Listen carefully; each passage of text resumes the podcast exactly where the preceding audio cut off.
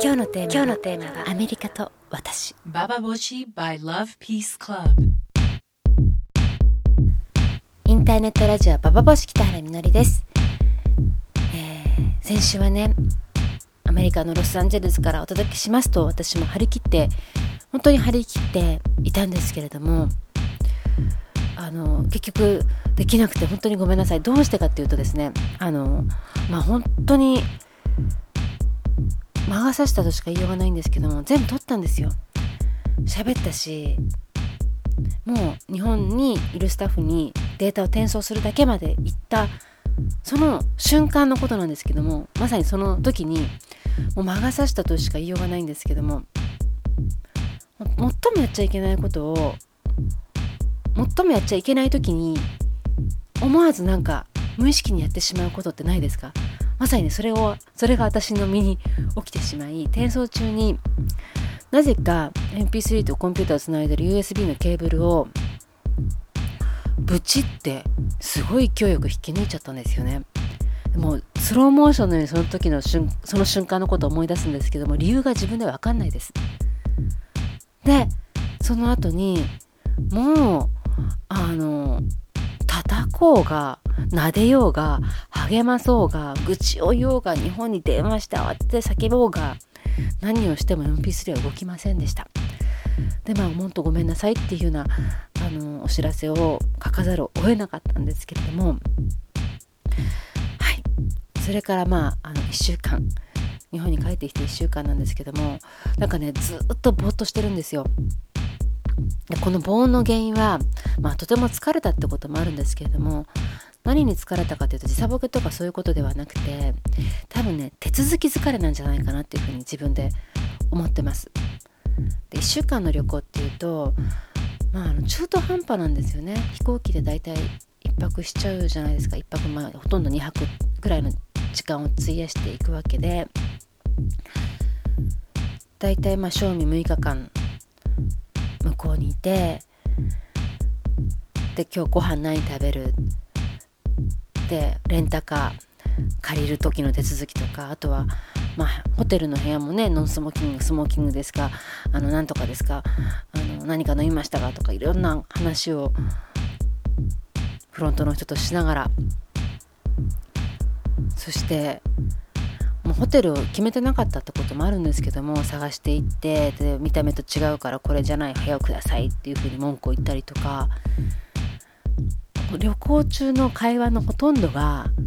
手続きだったなっていうふうに思いそれがねあの予想外に自分を疲れさせてるなと。そしてアメリカから帰ってきた時に私がまずしたことは、まあ、MP3 や MP3 が壊れましたと。で保証期間なのでないなので直してくださいっていうので、まあ、工場に送る手続きをしそしてさらに携帯電話も壊れたんですよ。なので携帯電話が壊れたので携帯電話の会社に行ってあの、まあ、保険に入ってるかとか入ってないかとか入っていた場合このぐらいの料金になるけども過失だったらどうだとか、まあ、いろんな細かい手続きをしそれを終えた瞬間に私ね抜け殻になっちゃいましたね。もう一生手続きはしたくないと。どんな手続きもしたくない。そう。そんな気持ちになるぐらい。でもなんか物が壊れたら物は壊れましたと誰かに言わなければいけないし。そう。なんか支払いが遅れていたらその支払いが遅れるために銀行に行ってあの、まあ、振り込み手数料を払いながら振り込みをしなければいけない人とか、まあ、いろんな手続きは人間には待ってるわけなんですけども手続きをしないで済む人生ってないかしら。そう。そんなことをね考えるぐらいに手続き疲れをしている私なんですけれども皆さんはいかがお過ごしでしょうか？ということで今日のバーボシは、えーアメリカでの話を交えながら皆さんのメールなどをご紹介しながらお話ししていきたいと思います、えー最後まで聞いてください。This is Bababoshi by Love Peace, by Love Peace Club. 以前もババボシで話したんですけれども私あのパスポートのアメリカにビザが貼ってあってそのビザのアメリカの国旗にチューリップとか鳩とかなんか落書きしちゃったんですよね。そう。そのことが原因でアメリカに行くたびにあの、まあ、911の後なんですけども相当大変な思いをしてきました。で落書きをしたっていうともうパスポートにね当然そんなのしちゃいけないことに決まってるとかバカじゃないのっていう風に、まあ、友達には普通に怒られるんですけどパスポートってあのなんだろうなんていうのかなちょっとノートみたいじゃないですか。で暇な時にペンとか持ってたらついつい書き込んじゃったりとかしちゃう人っておそらくいると思うんですけどそう。で私そのぐらいの軽い気持ちだったんですけどこれはまあ大変なことになってでアメリカで入国と出国のたびにも手をつかまれてお前は本当にこんなことするなんて国家の処理にこんなことするなんて侮辱するなアメリカをとかいうことをまあ怒られ続けてきたわけですよ。でそれは本当ストレスでパスポート本当にあと期限残ってるけど変えようかと思うぐらい大変さだったんですけどもでもあの今年の1月に行った時にあの、まあ、職員の担当の人はちょっと顔色は変えたけど見た人はでもその人がボスを呼んだ時にまあ大丈夫でこのぐらいってボスが笑ってその場合やり過ごされたのが初めてだったんですけども今回は行きも帰りもイミグレーションの担当の人はちょっと顔を「ん?」って笑うような感じで全く問題なく私を出して入れてくれたですね。思いましたね。本当に9115のピリピリとした空港の緊張感やすごい攻撃的な空気っていうのが過去のものになりそして私のパスポートも問題されないぐらいのあの代物になってきたんだなっていういろんなものは過去になっていろんなものが新しくなっていくんだなっていうことをちょっと感じましたけれども。でも同じ国に本当に何度も行くとその国が変わっていく様子とかそしてその国に対して自分が馴染んでってで自分が感じてきた違和感やそして自分もやっぱ年を重ねていって自分のその変化っていうのも違う環境に行くとなんか分かるような気がすることってあるなと思うんですけれども今回私が感じたのはその自己責任っていう言葉をなんか改めてちょっと考えさせられるような気持ちになりました、まあ、自己責任っていうと日本だととても冷たい言葉で私はまあ好きじゃない言葉なんですけどもやっぱこれってあのとてもアメリカ的な言葉だなっていうことをちょっと改めて感じたんですけどね。ちょっと話長くなるんですけれども数年前に私はねあのアメリカのあのセックスグッズショップに日本の商品を輸出したことがあって、まあ、その額は、本当にお店同士の取引だったの500ドルぐらいだったんですよね。でも500ドルでもまあ大きいじゃないですか。で請求書出したら当然あの銀行に振り込んでくださいっていうつもりの請求書出したら向こうがチェックを送ってきたんですよ。紙のチェック。あのー、そうサインして銀行に持っていくとそれでお金がもらえるっていうものなんですけども当然日本の銀行でそれ持ってっても換金してくれなかったしそのアメリカの銀行の支店に電話してもそんなことはあの日本ではしてないっていうふうに言われてもうそのアメリカ人の自分たちのやり方が全ての世界で共通すると思ってる傲慢さに私は本当に腹を立ててでチェック使えませんでした。で送ってくださいっていうふうにメールをしたんだけどもなぜかねその時のやり取りがうまくいかずにまあ私今度アメリカ行くからその時にあの変えます。その時によろしくっていうようなことをね言っていたんだよね。だけどもそれからまあ911があったりなんだりして5年ぐらい時間が経っちゃったんですよ。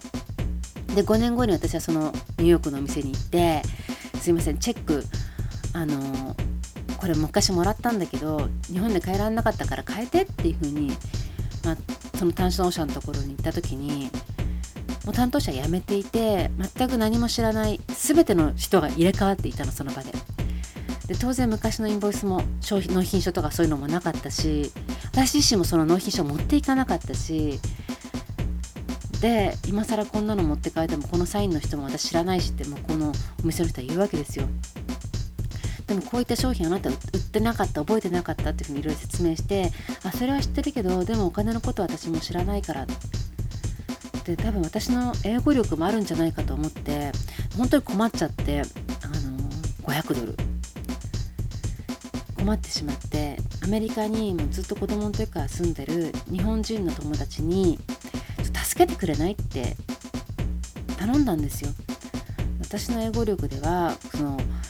この理不尽な状況に文句を言えないと。でなんか説得されちゃったアメリカ人に。もう無理だからできないからって言われてきないって言われてやろやれっていうぐらいの強さが私にないってこともあるのでその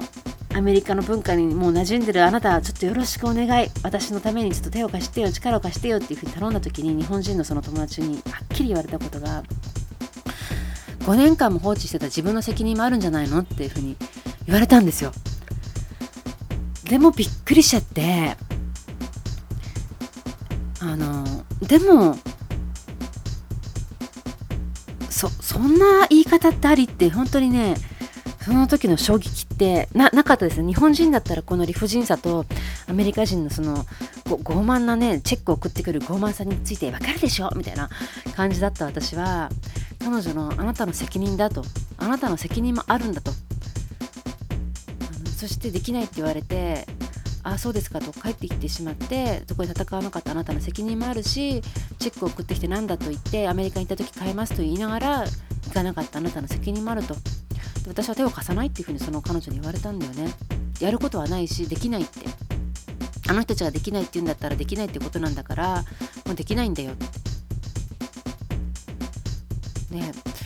あのまあびっくりをしてでも諦めきれずにしばらくその、ね、お店の周りをあの野良猫のようにうろうろとして中を睨みつけたりとかしてあのどどうしたもんかと思ったけども一切何もしてもらえませんでしたね。ですごすごと帰ってきた500ドルっていうのは私のとても高い勉強代になったんですけれども。でその時はあの自己責任ってあのなんていうかな親切じゃないなと。やっぱりあの思いましたよね。自分たちのルールを押し付けときながら、まあ、時間が経ったとはいえなんとかしてあげようと思うのがまあそれは商売というもんではないですかと日本で仕事をしている私としてはそう思っちゃう自分がいてそうなんて冷たい言葉だろうと思っていたんですけど今回私ね自分の変化に驚いたことが一つありましたそれはあの一緒に行った友達がねユニバーサル・スタジオを歩いてたんですよロスの。でユニバーサル・スタジオを歩いてる時にあのあそこの辺りってユニバーサル・スタジオ、まあ、ちょっと外れた繁華街みたいなとこ歩いてる時にあの、まあ、いろんな映画から抜け出してきた、まあ、コスプレイヤーたちがいっぱいいてキャット・ウィメンとかなんかあのパイレーツ・オブ・カビリカビリカリビアンのジョニー・デップとかそういうコスプレの人たちがいて写真を撮ろうって観光客に声をかけて一緒に撮って、まあ、観光客がチップをあげたりとかもちろん観光客が写真撮ってくださいって言ってでチップをあげたりするわけですよね。でそういう場所があるんだけども私の友達はちょっと歩いてる時にちょっとちょっとなんかあのはぐれた瞬間に彼女があの何のコスプレか全くわからないあの全く不明なあのなんだろうな本当に変な帽子かぶったあのなんか杖は持ってるけど何の映画かさっぱりわからないその、まあ、変なコスプレをした男に捕まりそしてあの写真撮ろうと言われてで彼女が私に「ちょっと待って写真撮って」っていう風に声をかけてきたんで私はそんなおじさんに捕まったらチップ払わなきゃいけないよっていう風にあの言ったんだけども声が届かなかったんだよねきっとね。チップ払うけどいいのって。であのまあいいやと思って写真を撮った時にあので彼女としてはいきなり腕をつかまれて写真撮ろうっていう風に言われてでもなんかニコニコと、まあ、日本人的に写真を一緒に撮っちゃったんだよね。私も撮っちゃったし。したらさっと去ろうとした時にそのチあの男が「チップください」っていうふうに、まあ、日本語で言ってきたの。で彼女は冗談じゃないっていう気持ちで無視しようとしたんだけどその時私は「ダメだよ」って笑って写真撮ろうって言ったんだから自分の責任なんだからお金払いなさいよっていうふうにすごい冷たいよね今から思うと。そんな無視してそんなあの分かんなふりしちゃダメだよ日本語で言ってたしとかそう言いましたね。であの友達は全く納得できないっていう調子ででも自分は全然写真撮りたくなかったし向こうが向こうが撮りたい撮ろうって言ってきたんだし払う必要はないって。そのでも私はでもあの断らなかったでしょって。なんか私すごいチップ払わせたかったわけじゃないんだけども何かそのあのことに対してあの払うのは当たり前だよってっていうことをなんか強く主張してる自分がいたんですよね。そうびっくりしました自分でも。でサービスとかそういったものは絶対タダじゃないとか何かをあのしたんだったらその結果に対して払ったりとかお金を出したりとかもしなきゃいけないっていうそのアメリカのやり方になんか自分が別に賛成してるとかそういうわけではなくてあのもう受け入れない受け入れてるっていう自分がいたんだよね。でそれはあの、まあ、日本にいた時に感じたすごいギャップっていうよりは日本でもなんかいろんなサービスっていうのはただじゃなくなってきてるなとかあのな親切とかその人の思いとかっていうのが当たり前じゃなくなってるみたいなことを自分が感じているその延長でで自分がやってきたこととかその自分なんていうのかな引き起こしたことに対してその理不尽だと思いながらも責任を取らなきゃいけないんだっていうようなその自己責任論みたいなのが自分の中に内面化されているのかしらとかそんな気持ちになってと自分で自分に驚いたりとかしたりしましたけども。そう自己責任論。じわじわと自分の中の内側に入っちゃってるなっていうような気持ちになりましたね。で友達とはちょっとしばらく気まずい空気が流れましたね。当たり前だと思いますけど自分でも。そう。一緒にいいあんな男チップ払わないで逃げようっていう風に多分10代や20代の私だったら言ったんじゃないかなって思ったりもしながら、で皆さんは、えー自己責任論。どんな風に感じたりどんな風に自分の中ではその言葉が根付いたりしていますか？えそんなことをメールいただけたら嬉しいなと思います Bababushi by Love Peace Club. ここでメールを紹介します。みのりさん、こんにちは。こんにちは。えー先日ビールを美味しく飲むために 400cc 献血してきました。最近、献血センターでは PC で質問に答え、項目をクリアしてから献血に入るのですが、その質問項目がとても変でした。男性同士で性交渉したかどうか。これです。同性愛者は献血できないんでしょうか？同性愛は男性男女間でセックスしているのに比べどれくらいリスクは高いと思いますか？男性同士で性交渉したかどうかという質問。これはゲイの偏見を煽っている明らかな性思考差別です。みのりさんはどう思いますか？コウジさんからのメールでした。どうもありがとうございました。うん。えーっとですね10年前なんですけどあのオーストラリアに行った時に HIV の感染者のケアサポートをしているグループで HIV の感染を防ぐための啓蒙活動をしているグループの人たちと話をしたことがあってその時に HIV のリスクチェックっていうのを私もしたことがあるんですね。その時の項目の一つに「アナルセックスをしますか?」したことがありますか？っていう質問がありました。でそれはどういう意味かっていうふうに言うとあの膣とチンコのセックスもちろんコンドームをつけない場合は例外ですけどでもそれ以上にあの腸壁アナルの壁壁ってとても繊細なので刺激を与えるととても切れる可能性が高いからそれであのアナルセックスをすると感染率がより高まるっていうようなことは、まあ、事実としてあるんだっていう説明を受けたんですけれども私でもそれは納得したんですよね。あの血の感染血液と精液の感染まあ経路がそうなので、まあ、高くなるのは当然だなっていうふうに思うんですけどただそれがあのその質問項目が私はすごいいいなと思ったのは女にも男にも平等に聞くっていうことです。であの本当にひどいなと思うのがこの献血センターの男性同士で性交渉したかどうかっていうのは浩司さんが言う通りにもうすごい偏見だしもう何年前の話っていうような時代錯誤的な発想だと思うんですけども男同士だからって全ての男性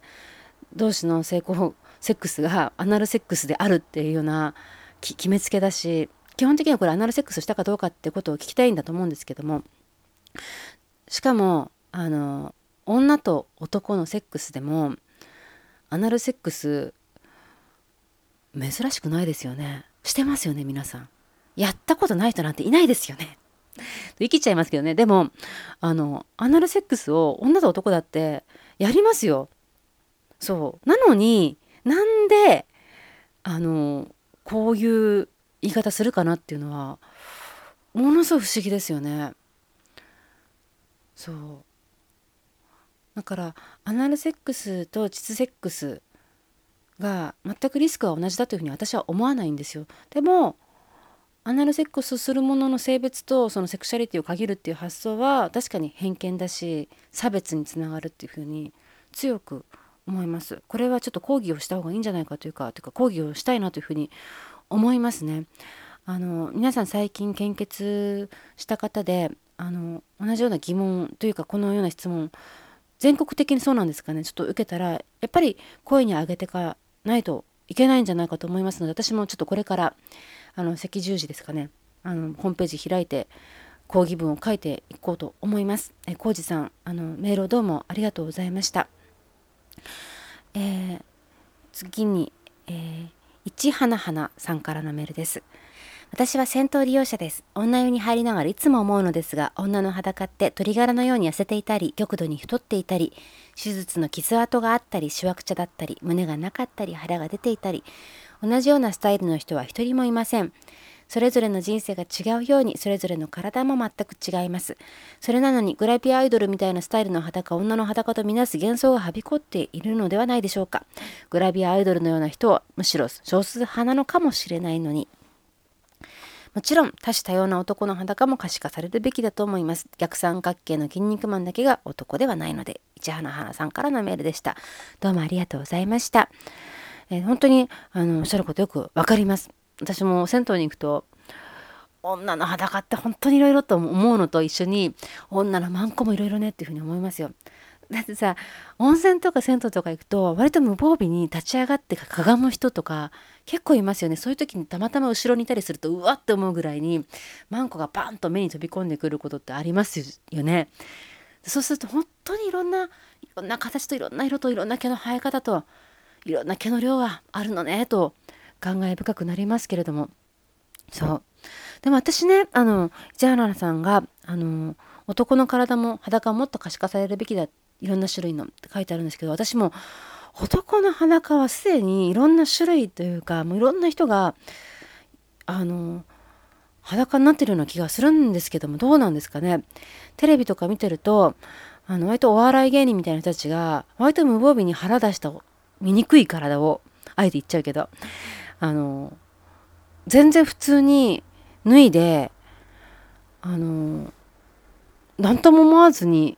ね何て言うのかしら脱いじゃってる様子を見るとやっぱ男の裸の自由さっていうものに圧倒されちゃいますよね。だからあの例えばジャニーズの東みたいなもう40超えていてそれでもあそこまでの筋肉を保っているそのまあ商品価値があるってまさにそういうことだなと思うんですけどあのぐらいの美しい裸っていうのがそんなに見れてない見られてない出てないような気がしてどんな裸でも許容されると思ってる男の裸のその多種多様性みたいなことに私ちょっと嫉妬のようななんか苛立ちのようなものを感じます。逆に女の人の裸っていうのはみんないろんなね体型があるってことは分かっているのにでも見せるべき体っていうのは美しくなければいけない。そう見られるべき体は美しくなくてはいけない。そして女は見られなければ意味がないっていうのそういうような気持ちにまあさせられているようなところは確かにあってそれはとても窮屈だなというような気持ちがしたりしますけどね。ということで市花花さんありがとうございました。あのそんな女のいろんな体いろんなマンコっていうのをやっぱりでも自分たちがあのじゃあ私の体をバンと出せるかっていうとそこにまだ自分の内側になる規制っていうのが分かったりしてそこからどう自由になるかってことの方がすごく大変だななんて気持ちが私はしてますけどね。皆さんはどんなことを思いましたか？ぜひあのメールやあの感想ご意見をください投稿するのボタンを押すと私が直接読むメールに行きます市花花さん、浩二さん、そして他の方もメールくださった方、どうもありがとうございました。Love Peace Club.